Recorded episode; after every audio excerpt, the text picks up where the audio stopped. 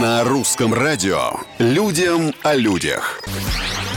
Привет всем, это Петр Кузнецов и необычные истории жизни, казалось бы, обычных людей.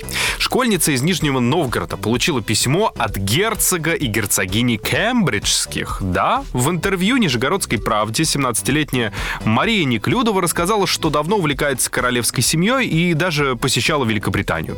Когда девушка узнала про традицию с новогодними открытками, то решила выходить на связь с Букингемским дворцом каждый год. Школьница написала сразу нескольким членам королевской семьи, герцога Уильяма и герцогиню Кэтрин. Гражданка Мария поздравила с Рождеством и Новым годом. И вот на этой неделе пришел ответ. Королевская чита поблагодарила девушку за теплые слова и поздравления. Теперь нижегородская школьница ждет письма и от остальных адресатов. Уж не от Меган Ли Маркл. Людям о людях.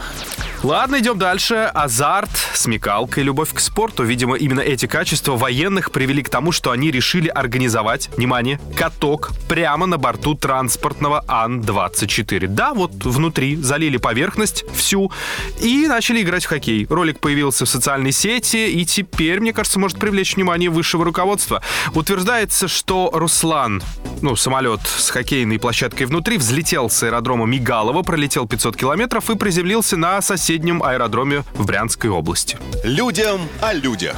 Инженер из Нидерландов, между тем, разработал альтернативный тест на коронавирус. Устройство представляет собой небольшую герметичную будку, напоминающую телефонную, в которой установлен промышленный очиститель воздуха. Принцип работы такой. Человек заходит внутрь, кричит что-нибудь или поет. В это время установка собирает частицы, выделяемые организмом, и на выходе дает результат заражен или нет. По словам первых испытателей, коронавирусная будка помимо тестирования дает прекрасную возможность снять стресс и помедитировать, пока тебе никто не мешает. Ну, как в душе примерно.